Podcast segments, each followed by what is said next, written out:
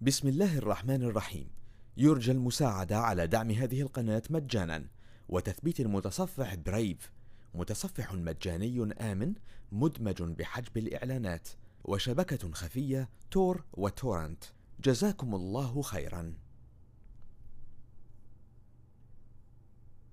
بسم الله الرحمن الرحيم. أرأيت الذي يكذب بالدين فذلك الذي يدع اليتيم ولا يحض على طعام المسكين.